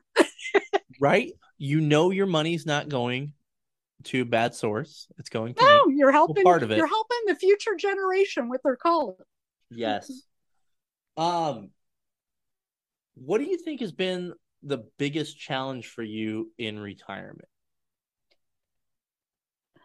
I think just adapting to I- like I said, we you go from like a really high stress, tension filled type job. Not that there's not, you know, good times and laughs and things like that at work, but to just, it's like all of a sudden I felt still. Like I would wake up and I'm like, I have nothing to do today. And the choices that I make for myself are my own. And that is, it's liberating. It's a wonderful feeling at first. Like the first couple of months, you feel like you're on vacation. And then it kind of starts setting in, and it's like, well, I- don't have to go anywhere. I don't, I can do whatever I want today. And I would say uh, one of the challenges is I find that I'm wasting, or what I feel is wasting a heck of a lot of time. And then, like, at the end of the day, I think, well, what did I do today? And the answer is not a whole lot, but I was happy doing not a whole lot. And so, it, it, for me, it's been the challenge of telling myself that, you know what, that's okay. If I want to sit and, you know, watch net, Netflix for four hours, I can do that. and it's okay. But I, I have some guilt with that. Some people are like, "Oh, you're retired." I was like, "No, no, no, no. I don't does I think retired is like a title you earn. I did not retire. I left." Um but people are like, "Oh yeah, it's great. You stay at home and no, it's not. No, no, there's there, you know, especially if you're home with kids, that that's a full time job. Yeah, it's it is. And I I not I'm not trying to turn this around and make it about me, but it just like today was like one of those days. Don't get me wrong. I love my kids. I love being around them. It's awesome. But I again, I got to give my my shout out to the stay-at-home parents, especially those that, you know, do a part-time gig. It's tough. You know, kids need attention, they need things and when you're trying to be creative and do work, it's tough. I'm to stop making it about me. I'm I'm sorry. I needed a little No, therapy. no, no. I I'm better ha- now. had- but I have another sip of the- my my passion tea. oh, there you go. I was going to say hats off to the parents that do it because uh, you know, I only I only do a little bit every once in a while with my nieces and you're not you're not lying. I mean, after a week I'm like, "Oh my god, how does someone do this?" how does somebody do this for that long? Why do people keep having more? I think I talked about some of the retirement stuff. I didn't I didn't want to bore people with the all the details and again I'm I'm very financially illiterate, but there's a lot of things you can do to help set yourself up for the future and, and a little bit goes a long way. I got I got some advice once. Uh, there's a lot of accounts like I, I wish I could tell you exactly what it was, but it's again no financial advice, but I don't know. I feel like I'm obligated to say that. I don't think I am. I you see it on like YouTube. This is not financial advice. right. There's there's funds out there that aren't aren't necessarily like a stock itself. It's like there's one that's for the whole S and P 500. Throw you know you can throw 50 bucks in there a week. S and P 500 usually goes up. You know what I mean? The top 100 or whatever. Right. So there's there's things you can do, and it's you know it is kind of like a fucked up casino, but it's generally has better odds. We'd hope, but you can do things to set yourself up for the future. I mean, real estate's definitely one of those things too. You live in one of those markets where you can get in on houses at a, a decent price, because all that is going to be, you know, I I knew a guy that I worked with, and I got to be honest, it wasn't a cop job, but he's just like a uh, like a mechanic, a maintenance dude and nicest guy as hell. And then I found out he was loaded. And the reason he was loaded is because he bought a fuckload of houses. Whenever he had enough money to buy a house, he bought a house. And he owned like 10 houses and he rented them all out.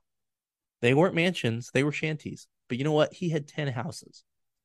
And he's not paying the rent on them. And when he retires, he can sell all 10 houses and he's going to do just fine. Yeah, I wish I would have been smart enough to figure out something like that early on. Like I, I, I know it now, but I didn't get, I never received that advice. And I look back and I'm thinking, you just don't really lose in real estate. I think a bunch of people are about to. I think Yeah. people buying houses right now are going to lose. I could be wrong. I I also thought that two years ago, and the market still continued to climb. So, what do I know? What- But what- you know, the other thing too is I I would say to the younger officers, I know part of the thing, like people would tell me to go talk to a financial advisor or go talk, you know, to someone obviously smarter than me. And I always felt very intimidated to go and do that because I- I just didn't want to look like a dumbass. And the reality is everybody has their specialty. I mean, that's what these guys do for a living. And to go in and, and have them, you know, tell, I have a financial advisor right now. I love this guy to death. And I've gotten comfortable enough to, to say, I don't understand what that means. Break that down further. Or you're using terminology that are, are you even speaking English right now? Uh, you know, one of the suggestions that I have is every department has what I call a bean counter. You know, find the bean counter in your department. And if you're friends with that person, or even if you're not, everybody likes to hear themselves talk and ask them, ask them what they're investing their money in. Go find the guy that is on the pension board and go talk to him because you know what? He knows a lot about finance and he knows a lot about your pension and how to, you know, uh, work it towards your benefit for your retirement. So, as a young officers, don't feel intimidated by that. You know, like I said, ten dollars a month if you're throwing it in, it, it's going to pay off for you in the long run. yeah, seriously, stop doing a TikTok dance for five fucking seconds and go talk to a financial advisor. Okay. Or, or go watch a YouTube on finance. All right. You ready for some of my dumb questions? I am. What is the stupidest thing you ever did as a rookie? There's many, but the one that comes immediately to my mind, and I was probably only a week or two out of FTO when this happened. But when I was in the academy, you know, long time ago, uh, it was just drilled into our head because there was a lawsuit uh, ruling that had come down about uh, somebody had won because the officer had put the handcuffs on too tight and it had done some damage to his skin and his nerves and so forth. So when I first went out on my own, I arrested somebody and he immediately started complaining that the handcuffs were too tight and his drunken stupor. And of course, me being a rookie and being a dumb rookie, I also didn't have one of those real long handcuff keys. I had the, you know, the little baby key that comes with the handcuffs. I can't believe we haven't talked about this on the podcast yet. The fucking stupid. Oh, oh, you're gonna love this. So my little baby handcuff key was on my key ring that had my car keys on it.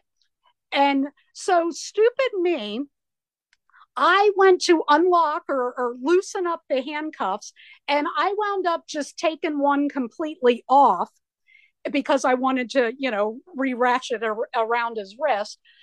But my stupid dumbass self, I still had the keys in my hand when I hit that handcuff onto his wrist. And the way I was holding them, the ratchet went through the key ring, and I handcuffed my keys onto the handcuffs onto the suspect. And my sergeant was standing there at the time, and my backup was there. And my sergeant at the time was like an old school, now I'm really dating myself, Hill Street Blues type of sergeant. And I was just praying that he didn't see.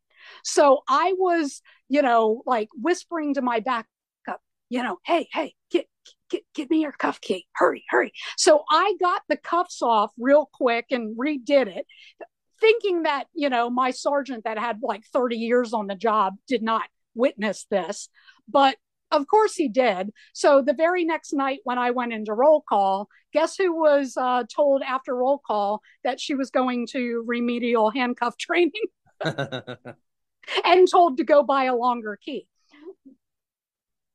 Yeah, I remember uh showing up my first shift and I had I had like a my uh, its own little keyring for it. Mhm. And one of the senior guys was like, "No, you need to go get a long key." And I was like, "They have long keys?" And he showed me his. He's like, "Yes, go get a long key." And I went to the police supply store the very next morning and got one And one. then once they made those keys on the swivel at the top, I don't know what genius came up with that, but thank you. Heroes. Yeah. What would you say is the proudest moment of your career? Oh, I think I have two. Uh, the first one would be just honestly making it to the end. Um, you know, my career, I would definitely say ebbed and flowed and was a lot of ups and downs. And there were certainly times that I didn't think I was going to make it. There were times that I didn't think I was going to make it to the next morning. And uh, just getting to the end and completing it, I, I was very, very proud of that because that's what I had set out to do was to, uh, you know, join a department and to retire from the same department. And, you know, I did that. Uh, the the other thing that I was proud of, and it's not, I, I don't know if proud's the right word, but um, I had something happen that's always stuck with me. And early in my career, as I stated earlier, I really uh, liked taking, and, and of course, there were the, the uh, child abuse calls, uh, even in patrol, uh, much to many of my uh, uh, partners that were out in the field with me. I used to trade traffic accidents for child abuse calls. And um, so I had one in particular where uh, Child Protection Services was removing the child from the house, and not only removing, but they had asked the mom to sign off on her parental rights. And it was quite the battle on that call.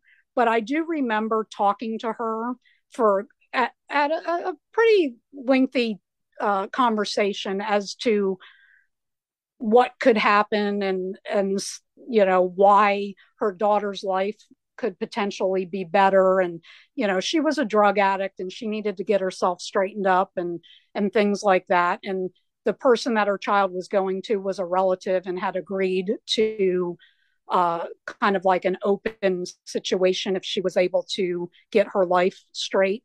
And so fast forward like 15 years later i was sitting having my meal and this person came up to me uh, while I was eating.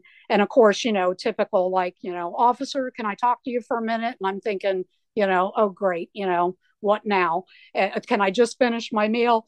But she she told me, she says, I don't know if you remember me, but years ago, and she explained the situation I just uh, explained, and she said, I really want to thank you. She's like, it was the right decision for me to do that. And I did get my life straightened out and my daughter's in college and she did have a better life you know while I was getting turned around. And and even though I signed off on parental rights I still get to see her as her mom and I get to flourish. And I wouldn't have done that without the conversation we had. So that meant quite a bit to me. That's awesome. And that's honestly, that's what it's all about, right? Absolutely I mean, I, I'd never expected that. And I didn't recognize her when she first walked up to me and, you know, was a little skeptical of what does this person want and who is this person? And it, it like I said, it's just always stuck with me because I, I, at the time, I never, ever expected that to happen or especially, I mean, my God, removing her kid from the house. I, I didn't expect a thank you on a situation like that. Absolutely. Speaking of kids, and I know you didn't have kids, but would you encourage kids to get into law enforcement right now? I think people should do what, you know, they really want to do with their lives. But that being said, I don't know how these new recruits are doing it. I, I just, I'm scared for the direction this is headed. So my answer would be no, I, I wouldn't encourage it. I wouldn't discourage it if they really, really, really wanted to do it, but uh, no. you can you can find something better to do with your time and and uh, not feel so eroded at the end. We already talked about the best car, and you know what's about to happen. And I have a hard time asking a lady. You know what though? I, I'm one of the few that I, I'm going. I have the story, and I'm going to admit it because it was so shocking to me when it happened. Holy crap! You just confirmed that girls poop in that shot. Yeah, girls poop. Uh, I was like, uh, well, do you want to ask the question officially? I feel guilty doing it because I'm a gentleman, but Dixie Normus, have you ever shit your pants? Yes, it has happened to me one time, much to my surprise. So it was uh, in my late 30s. It was after I had suffered a fairly serious accident that uh, left me, an accident not being the poop itself, but uh, I was involved in a car accident. And this was, um, I was traveling to one of my follow up appointments and could finally somewhat uh, walk again. And uh, I made the mistake of thinking that my body was all back to normal. And oh boy, was I wrong. So I stopped on my way to to the doctor's office of all places. And I stopped because I had gotten up early and I thought, well, I'm usually not up this early. I'm going to treat myself to an egg McMuffin. Mistake number one. Huge mistake. Huge mistake. And this particular doctor's appointment was in another county. So it wasn't even like I was close to home. And so I got, you know, I was driving there, and because I was so early, I parked in a parking lot and I was just, you know, listening to the radio and I had finished my Egg McMuffin and my Coke. And honestly, I do not think my body was ready for that type of food yet because I was still on a lot of uh, antibiotics and so forth, uh, dealing with the surgery, the post surgery type of stuff. And uh, I was sitting there and I felt the gurgling and I didn't really think anything of it because, you know, I've eaten an Egg McMuffin before and I've had gas before. And so I just thought that's what it was. And you know, the the the fart became a shart and uh, I had never experienced this in my life. so I just remember sitting there thinking like, "Oh my god, what am I going to do?" Like it felt wet. I didn't know how bad it was. And so nice. That's exactly it. And and then of course I think I think also just being a girl and thinking like, oh my gosh, like what what just happened to me? And uh so I drove to a, this I won't even name the convenience store, but I drove to a convenience store uh, was walking in like I was an Oompa Loompa because I did not know to what extent the damage was. and went into the bathroom, and uh, I'll save you the description, but the needless to say, uh, I was quite messier than I imagined. Uh, and my underwear went right into the trash can. But because it was so early in the morning, there was nothing else in the trash can. Oh no. And so so then I was like double shit because I'm like, now what do I do? Because I mean, this for a convenience store, this restroom was very, very clean. And so now I'm like just pulling paper towels like a maniac and stuffing them into the garbage can to try to just cover the evidence, if you will.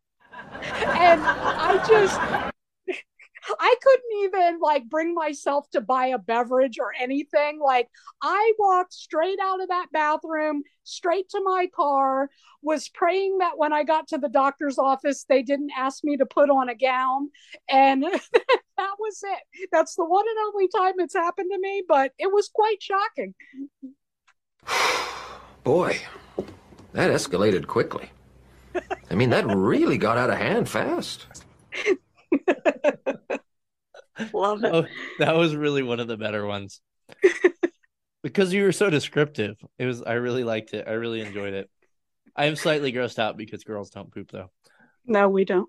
Do you have any imparting words of wisdom after all of that for the millions of uh, listeners of the podcast? Uh, I would just, you know, tell everybody the the job is not easy. I mean, there's days that it's fun, and there's days that it's really hard, and it ebbs and flows. Certainly, if you do a long career, and you'll have times that you think you can't do one more day, and when those times happen, you know, reach out to your trusted friends and lean on them uh, to the people that are friends uh, when you see one of your coworkers struggling uh, don't just pick up a, the phone and call them. I mean that that's a great thing to do but sometimes people need more than that and they won't ask for that help. Uh, i was one of those that would isolate myself when i was struggling and uh, i just would tell people show up for each other. If that means going to your buddy's house and banging on the door, bang on that door. I mean, that person may not feel like talking, but just having somebody sit and watch TV or share a beer or, you know, drag them out for a meal or bring a meal in, that stuff matters. And, you know, especially nowadays with as hard as the jo- job is becoming, we need each other more than ever. So find your trusted uh, companions on the job or even outside the job and you know be there from one another show up Absolutely. Dix, Dixie, Dixie Normus. I appreciate all your time this evening. This was a fun episode. oh i enjoyed it thank I- you so much for having me I think uh, I think we broke up the streak of negativity, which you haven't heard any of them yet, based on when we're recording. But we got some really negative burners coming up. It's going to be great. There- well if anybody in my department figures out who this is on this podcast which i think they will they'll be surprised that i'm the one to break up negativity look at that, it's the year of retirement. So It is. My skin's glowing. I feel joy in my heart. I have no stress. There is life after police work, everyone. There is. And the key is to start early so you can retire early. Absolutely. Or be like my I- fucking uh, dad and work until he I, I'm telling you guys right now, and I know you guys just listened to the podcast with my dad, they will find him dead at work. He jokes about it, but it's gonna happen because he's he doesn't know when to quit. I love But my dad. That may be how he wants to go. But So that's how he wants to go. So that is that is his choice, I think. But I love the job. I like making fucking podcasts, but at some point in my life, I know I'd want to be done and just to fucking relax. Yeah, and and doing it at, at 50, uh, you know, uh, my family members are mad because I'm the one that, you know, I have a cousin that retired fairly young, but I, I I have beat the age limit, and they're all pissed. And you know what? Too bad. And you're single and ready to mingle, right?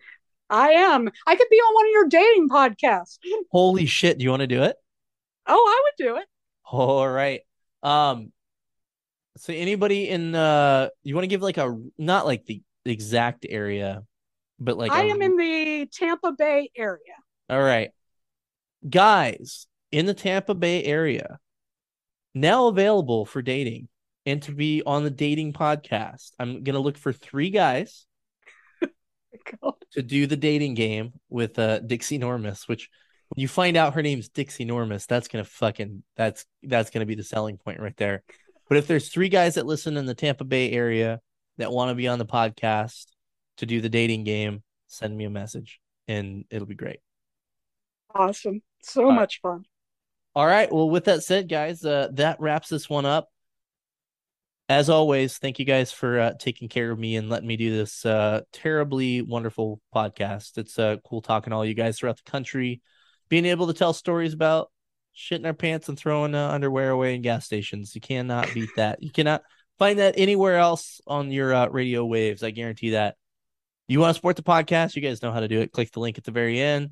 Send me a couple bucks a month it's uh it's not an investment like a uh, 457 except for me and i will probably spend it wisely probably And then, of course, we got all kinds of fun merch that Dixie knows all about.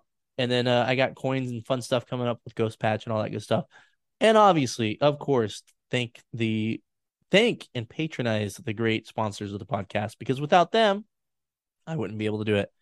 With that said, remember, Florida Man is real. We've confirmed girls poop, and I love most of you. Bye bye.